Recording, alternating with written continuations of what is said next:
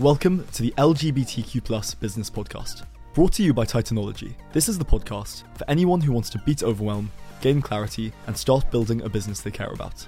Each week, Stefaan De Vreese discusses the practical strategies that members of the LGBTQ plus community can use to start, grow, and scale their businesses. Because there's nothing better than living a life of freedom. And we're live. Hey everyone, and welcome back to the LGBTQ plus business podcast. My name is Jamie, and I'm helping to co-host the show as always. Stefaan, hey man, how are you? Hey Jamie, I'm very well, thank you. How was the conference? Stefaan, you hosted the Queer Business Conference on Friday? Yeah, last Friday. That was an amazing event. Amazing event. Like, that was almost eight, nine hours straight of valuable talks from people within the industry, LGBTQ plus business owners, leaders. Yeah, it was really great to see that many people and so much value to be given for people within the community. Yeah.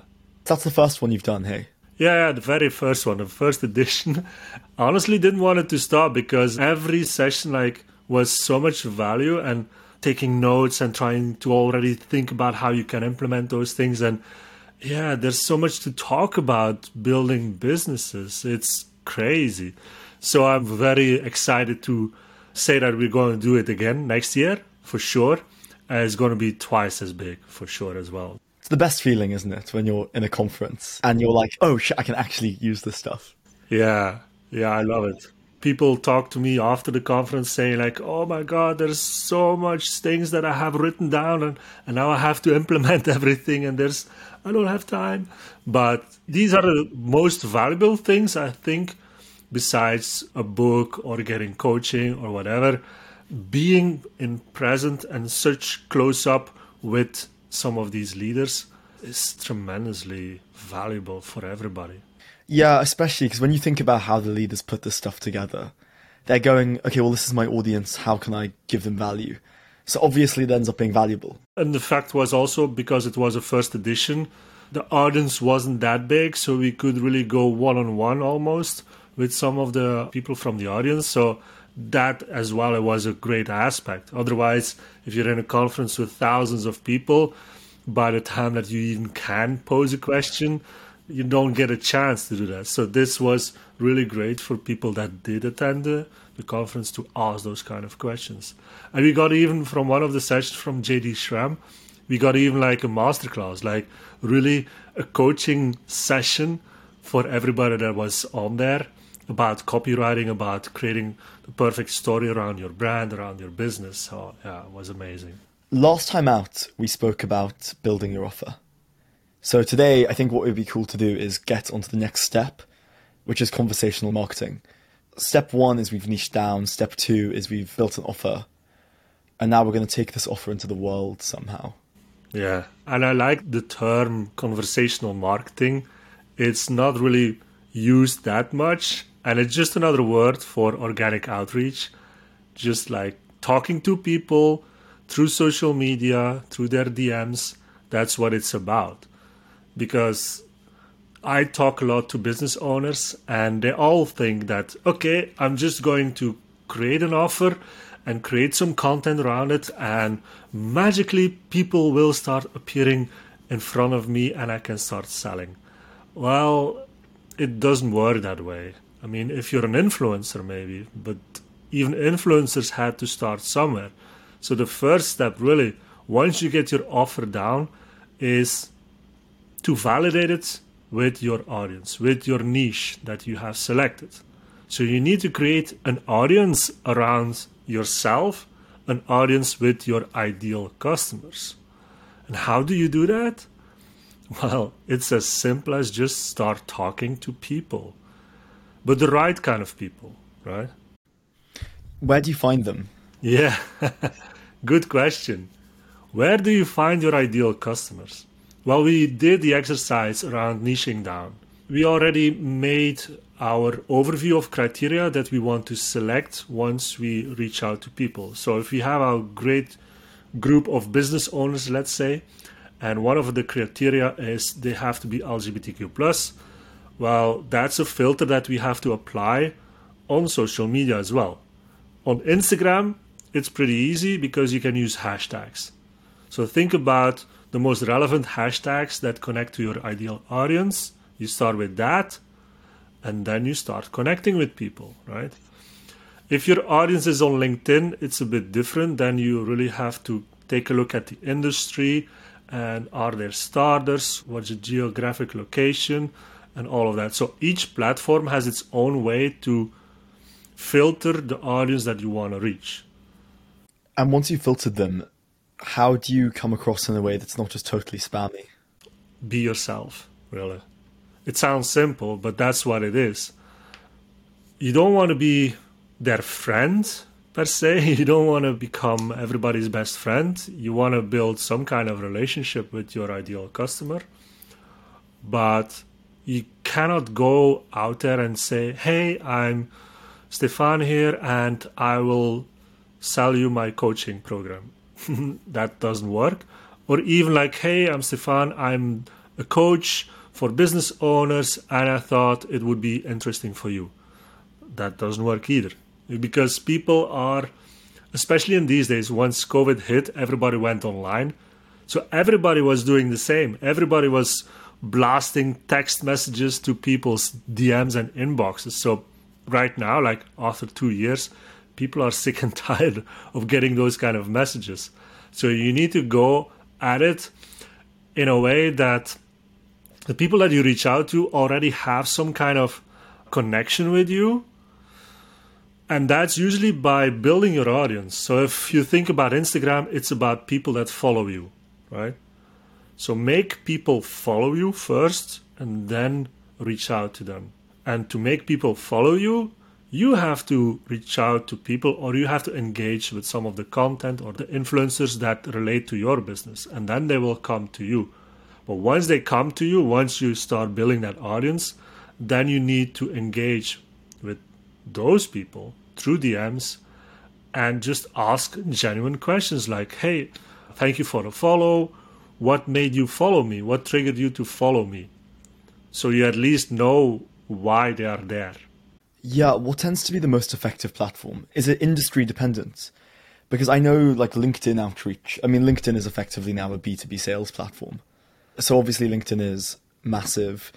Instagram obviously is a big deal. Is there a particular way of knowing what platform is right for you? It's really about who do you want to target. I think LinkedIn is really about more B2B indeed, professionally, people that are in the business already, that are in a particular industry.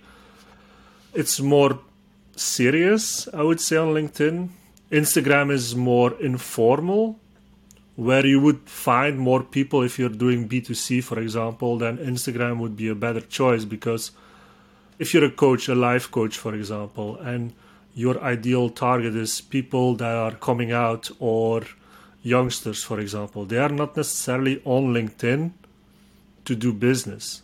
They are on LinkedIn maybe to find a job, right? But they are on Instagram to share their life. So if you're a life coach and you target those kind of people, then Instagram is a good choice to start with. Is there a specific wrinkle here about the LGBTQ plus community? And whether there are platforms that work better in the context of being part of the community?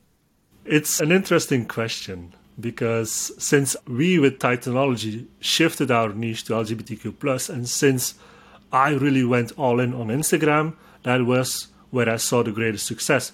Before that, I was on Facebook and I didn't really see that much of an effect. So, in my case, I would say Instagram was really my platform to get started but now that I'm adding more services, more offers to Titanology, my niche or my audience is expanding. And for LGBTQ plus professionals or business people, I have to go to LinkedIn. I will not find those people on Instagram. I will find small business owners on Instagram. But if I'm targeting people that have already been in business for a couple of years that are creating big businesses that have already gone through a lot of these hardships, a lot of these struggles, people with some baggage, let's say, on their business shoulders, then I have to go to LinkedIn. So you have to look at your offer what is your niche connected to that offer, and then you have to indeed select your starting platform. It doesn't mean that if you start with Instagram that you should just stick with Instagram because things change. Now TikTok is there. So TikTok also has a specific audience. And for people that say, yeah, but TikTok is only for kids, it's not true. Even B2B can be done on TikTok. Facebook is a weird one because I'm 24, so Facebook was the only platform of any relevance between the ages of 13 and 16. And then Instagram came in and blew it out the water. And now, when I'm chatting to people a couple of years younger than me, the idea of using Facebook is like grandpa. it's like me saying to you, hey, will you MySpace me? I know it's a totally different thing. And it's an interesting point because these platforms really are audience specific. Let's just take LinkedIn for a second because I know a lot of business, as we've spoken about, goes on there. I've read a fair amount of research that says video messages and audio messages have significantly higher success rates than written DMs, basically. Is that your understanding as well? 100%. Yeah. People that get DMs all day, every day, everybody uses automation. So everybody thinks it's a bot. So the best way to show that you're a real person is to either send an audio message or to send a video message. That's the best way to create that personal connection already and to show that you're a real person. And that for sure helps tremendously with already creating that first impression. Yeah, you'll at least get opened probably if you put together a video. Yeah, I can testify. I've done this before. I started doing it on Facebook first because Facebook is even worse in terms of automation and DMs. So I did that. And then also on Instagram, even on yeah, LinkedIn, Instagram, yeah, those are the platforms if you send DMs and if you send voice messages, that will create a bigger impact. So is your general rule then just stay away from automation? Oh yeah. Especially in the beginning. Think about it. If you have your offer, you need to validate your offer, right? So you need to talk to people and get genuine feedback. If you start with automation, well, you're going to get automated responses back or people start blocking you. That's not the best way. You don't need thousands and thousands of DMs to get feedback about your offer. You need just 10, 20 people to respond to you so you can talk to them. Yeah, it makes sense too because if you're B2B, you don't need that many clients to make the business work. And whether you're B2B or B2C, at the start, you're just needing feedback. I mean, like, obviously sales, but feedback equals sales eventually because you just make your offer the offer that the avatar wants. I mean, let's talk about this when we're talking about conversational marketing. Is there any value in saying to your avatar, so that this is now someone who you reckon might be a client's profile, hey, I just want some feedback on the thing that I'm doing. What's valuable? What's not valuable? What would this have to look like for you to be interested? Because then you have the advantage of getting the feedback, but also you can go, okay, well, now that you've just told me what this would have to look like for you to be interested, it does look like that. Are you interested? Yeah, 100%.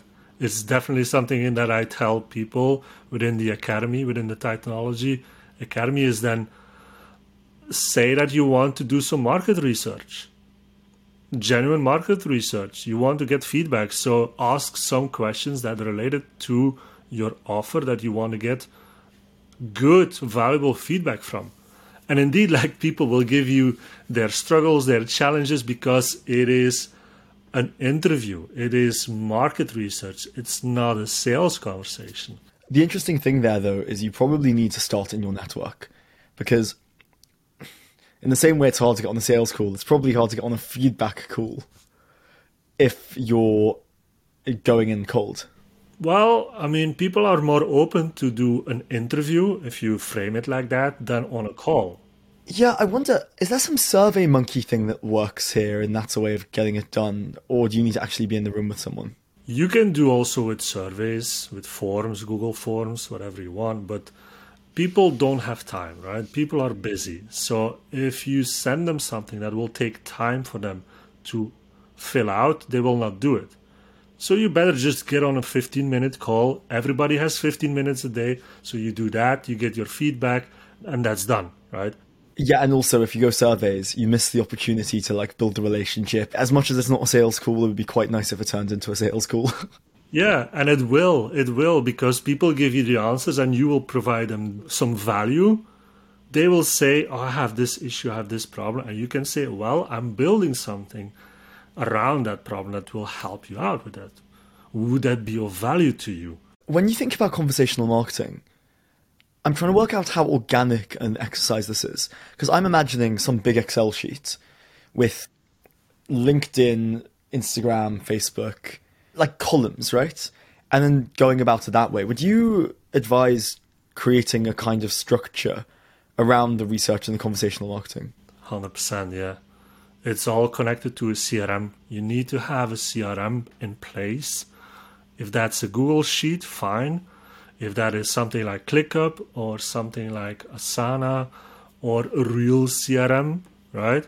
It doesn't really matter, but you have to have something where you can keep track of everything. Because you will be sending, on average, you should be sending on average 10 conversations, 10 DMs per day, at least 10 new people per day, and follow up with the people that you have reached out to yesterday or the day before that. But there's only so much time in your day. So, what do you do? You need to make sure that you're strategic about your outreach. So, if you only have one hour or two hours, who do you reach out to? Who do you follow up with first? You need to know that. So, you need to indeed construct a list gather all the information and quantify, qualify those leads to say, okay, these people are most important. They are very close to closing, to converting into sales. So I need to follow up with those people first. And that will create much more impact than just blasting whatever out there and hoping that something will stick. And also trying to figure out on the spot, who should I reach out to now? Who should I follow up with now? Not always the people that react immediately. Not always, because if they're not qualified, you'd better reach out to people that you have talked to two days before so they know that you still exist and there is still a chance to get on the phone with you than people that right now at this moment start talking to you. Do you like build out a time in your day or your working day for outreach? Is this like outreach hour? Yeah, yeah, yeah. Every day, trying to put it on the same hour, one hour in the morning, one hour in the evening, for example, or maybe two hours in the morning, two hours in the evening. Like if you have one platform, one hour in the morning, one hour in the evening is more than enough to start. If you have two platforms, I would recommend one hour LinkedIn, for example, one hour Facebook in the morning and in the evening. Because remember that if you're international, if your audience is international, you have to deal with time zones. So you can't start reaching out to people in our morning in European time if you're talking to people in America. You have to do that in the afternoon. Right, but the bit I'm interested in is there's enough emphasis on the importance of outreach that doing somewhere between one and four hours a day is a reasonable use of time. 100%, especially in the beginning, because you need to validate your offer as soon as possible. If you get two, three sales within the first two weeks of doing outreach, by all means, go launch Facebook ads because you know that your offer is validated. It's not pure luck, it is predictable, it's repeatable. So then you have to leverage more of your time. So you need to include Facebook ads. But you need to get there. Yeah, and that's where a lot of people again get stuck. And there's a lot of resistance to doing it like that because everybody is so big on you have to create content, you have to create reels, you have to create cute videos, blah, blah, blah. It's all fine, and you're going to get thousands of followers and thousands of likes and thousands of engagement. But what do you do with them? Yeah, and also there's a point here about creating barriers to entry that don't exist it's brilliant if you have thousands of followers and gorgeous content. That's what we're doing here in some ways, right? But let's not pretend that you can't talk to a prospective customer or get your offer validated because you don't have a TikTok. yeah, you don't need all of that. You don't need content. You don't need a website. You don't need anything to validate an offer. Because remember, salespeople before the social media age were selling their products well, on the phone, presumably. yeah. So the only difference now is instead of us picking up the phone, we start DM conversations. Yeah, there's a wider point here about businesses, especially at the start, especially in the LGBT plus community, where like we can create barriers to entry that don't exist. I think it's difficult because you see we see Instagram and we see things that are so polished. And then we compare what we're offering against that polished thing and we go, well, I could never take this to market or validate the offer unless mine also looked like that. But it's making a crucial mistake, which is the quickest, most effective route to your thing also looking like that is having a fucking conversation. Yeah.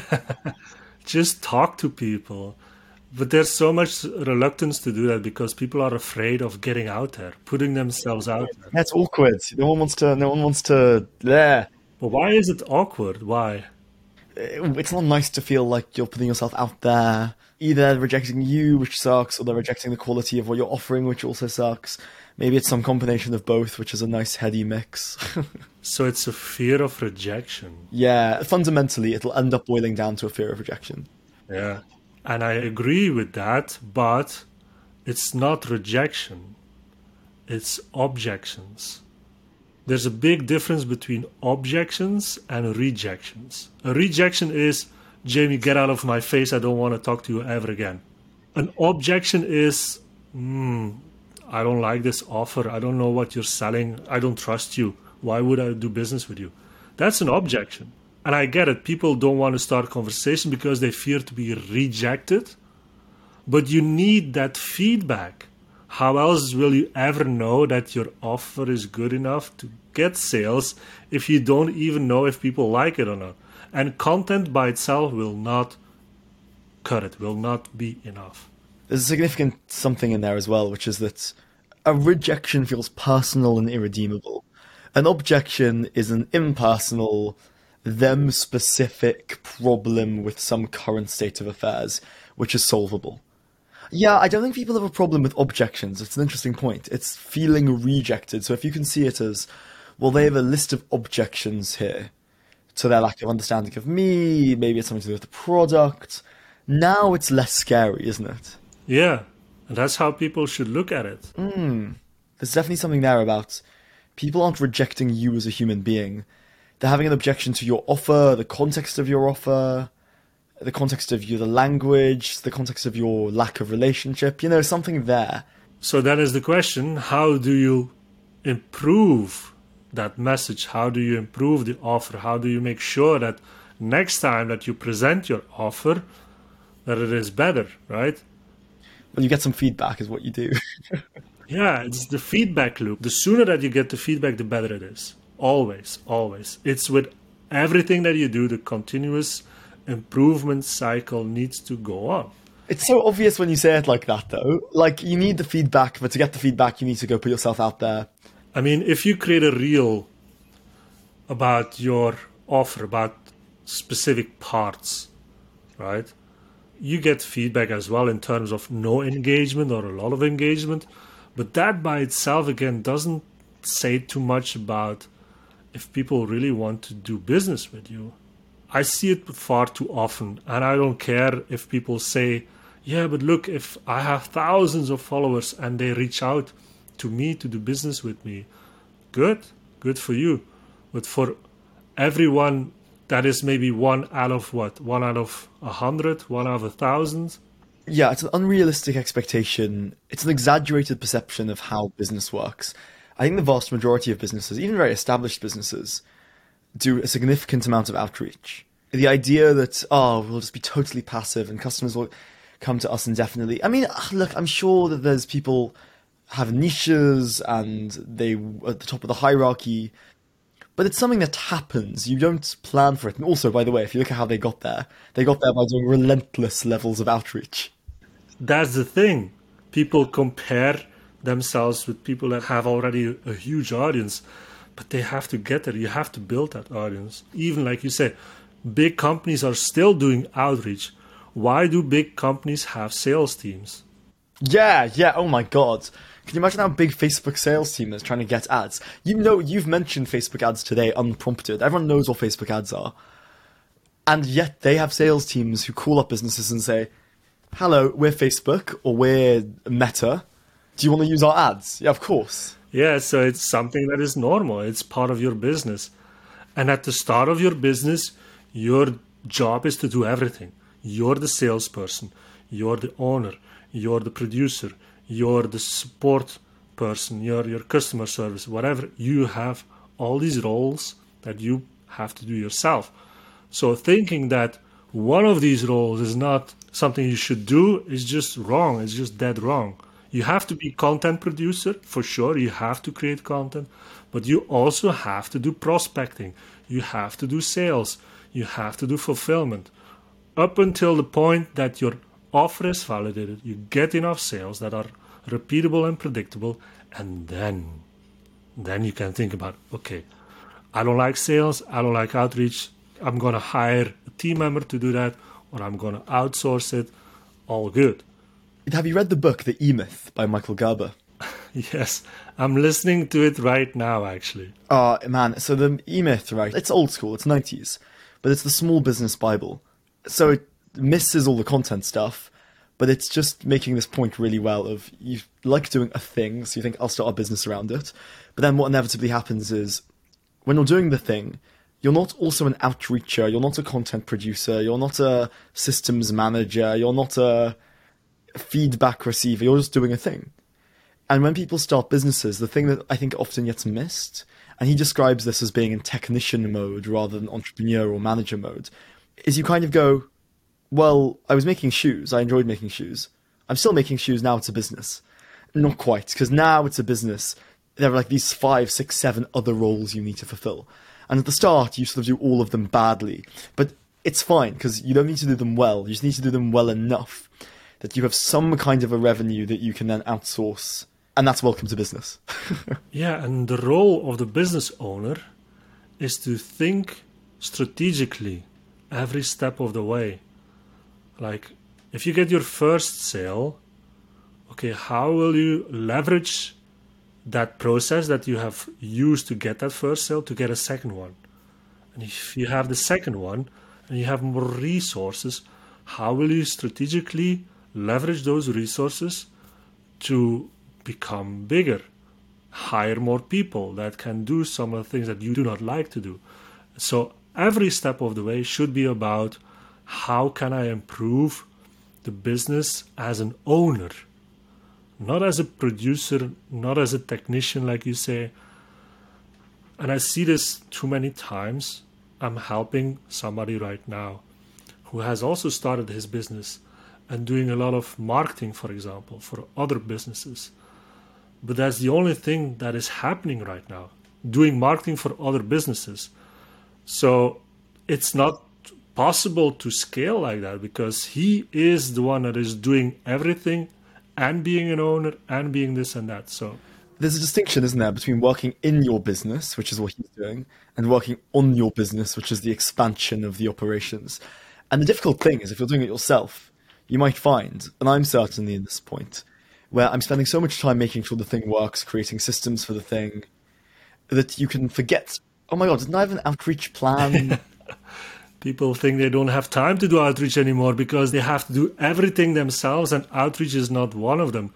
Well, if you still want to have a business a year from now, I recommend that you make a priority of outreach until you have enough resources to start adding new team members. When do you know how to jump into Facebook ads or Instagram ads? For me personally, I think I believe that if you have sales every single month by using the same process, like, okay, I create this kind of content and did that kind of outreach with that specific offer, that results in a sale. Again and again, couple of times, three, four, five times. Then you take that process, you take that message, you take that offer, and you create an ad, Facebook ad around that. So it leverages your time. And then if you get more leads through Facebook ads, you convert those to sales. And if that is something that is repeatable again on Facebook ads, you scale more of those ads. And that's how you create a bigger business at a certain point, everybody needs to do advertising at a certain point. So, in short, once the thing's validated, once you know this kind of messaging, this kind of dopamine, these kind of pain points, at that stage you can go and do some ads. For that specific offer, remember, we can have several offers within our company, but we start with one offer, our core product, and we make that work. And then we can leverage Facebook ads, and then we can create a new offer that we try to sell. And if we sell that new offer again and again, we create ads around that new offer, and so on and so on. But it's offer specific. You're not validating one offer and then advertising your business. You're validating an offer and then advertising your offer. 100%. Because if we're looking at the sales process, for example, if people are having objections, usually they are not objected to the fact that they want to work with your company. Like Titanology. Nobody has an objection against Titanology.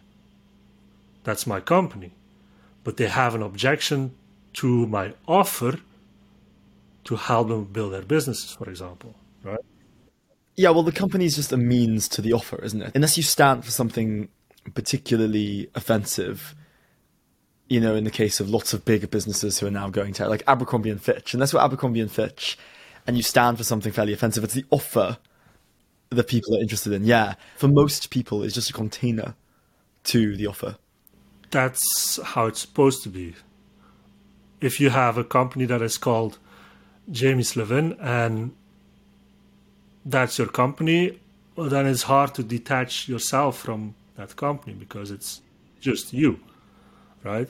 So be careful there if you want to do it like that because then there is almost no distinction between an objection between you, your company, your offer, it's all the same.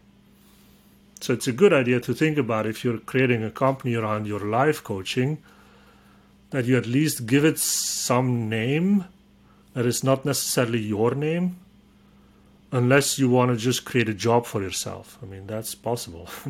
you can become a freelancer for yourself and just do it like many do and just not scaling, not building, not growing.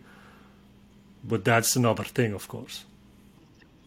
Well, yeah, the other thing is like when these small businesses go wrong, you've just given yourself the worst job in the world because your boss lives with you in your room. Your income isn't guaranteed. Forget health insurance. I do agree, Jamie, that people should listen or read E Myth just for the sake of it, just to get the understanding about this, these kind of principles. Yeah. It would have saved me six months. Honestly, had I read it going in, you know, books, this is the most naff thing I'm going to say all day. They're obviously like written to help people that look like you.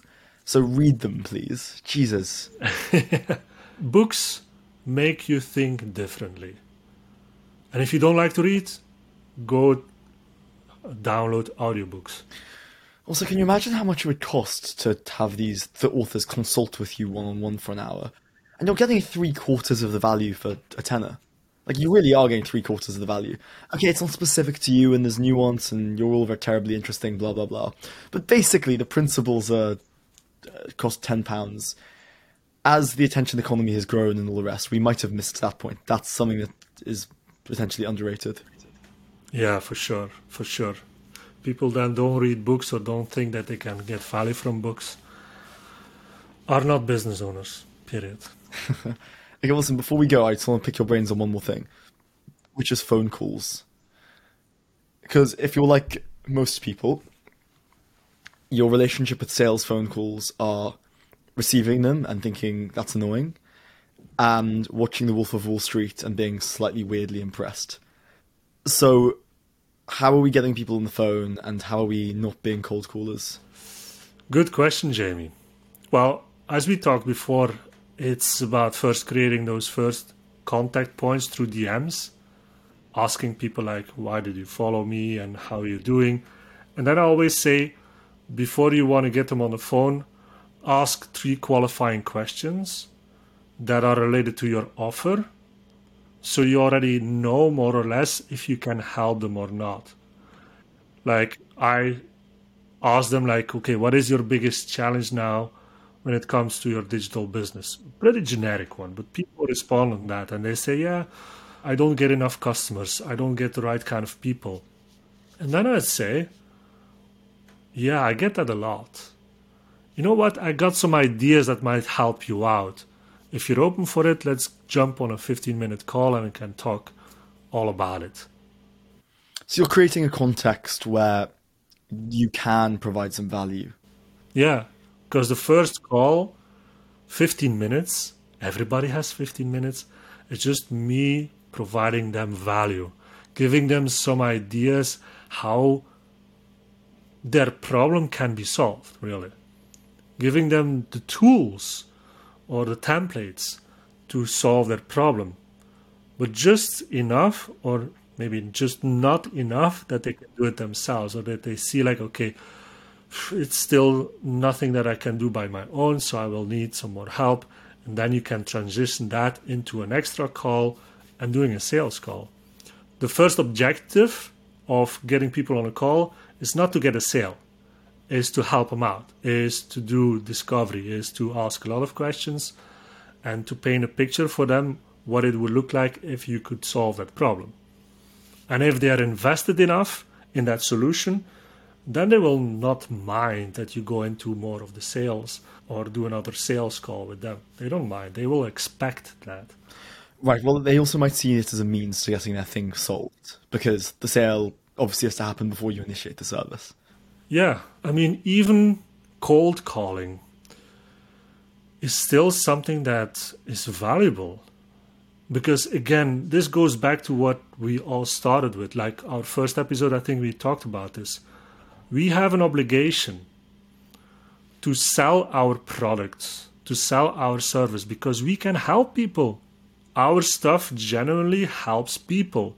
So it's our obligation to reach out to as many people as we can to tell them that we can help them with our offer. So even cold calling is part of that.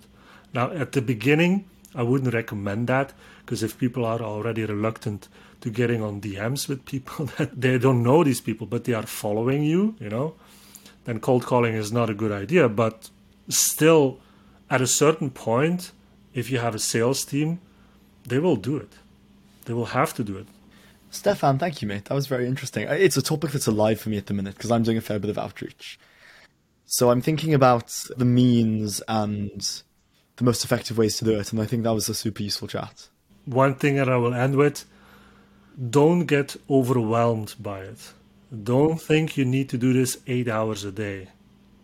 Guard your time, guard your energy, and make sure that you can do it every day a little bit so it becomes a habit. Stefaan, thank you, mate. And thank you, everyone, for listening to the LGBTQ plus business podcast. And as always, we'll see you in a couple of weeks' time. So thank you for listening to the LGBTQ plus business podcast. We're available on the podcast app of your choice, as well as on YouTube as a video podcast. For more information on how to turn your side hustle into a real business, visit us at titanology.world.